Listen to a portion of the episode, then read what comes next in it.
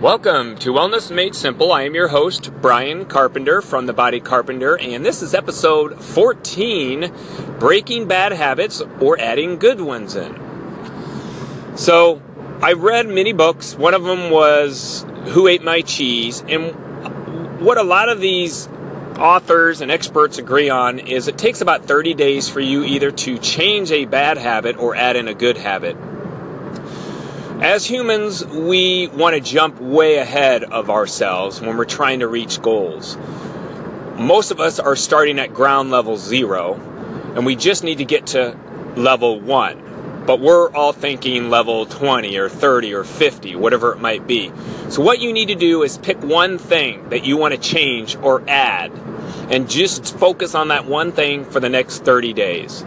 After that, you're going to pick another thing and you're going to focus on that for the next 30 days. You will be amazed by the end of this time. It could be after the month, it could be after six months, it could be after a year of how different and how much better you are as a person.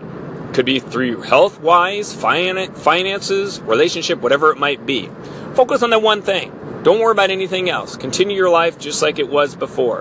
An example would be taking your cold showers every day. Just add that in for health benefits. You know, maybe you want to perk yourself up or help with fat loss or you have anxiety. Try that. Or maybe you're somebody who's addicted to drinking too much soda.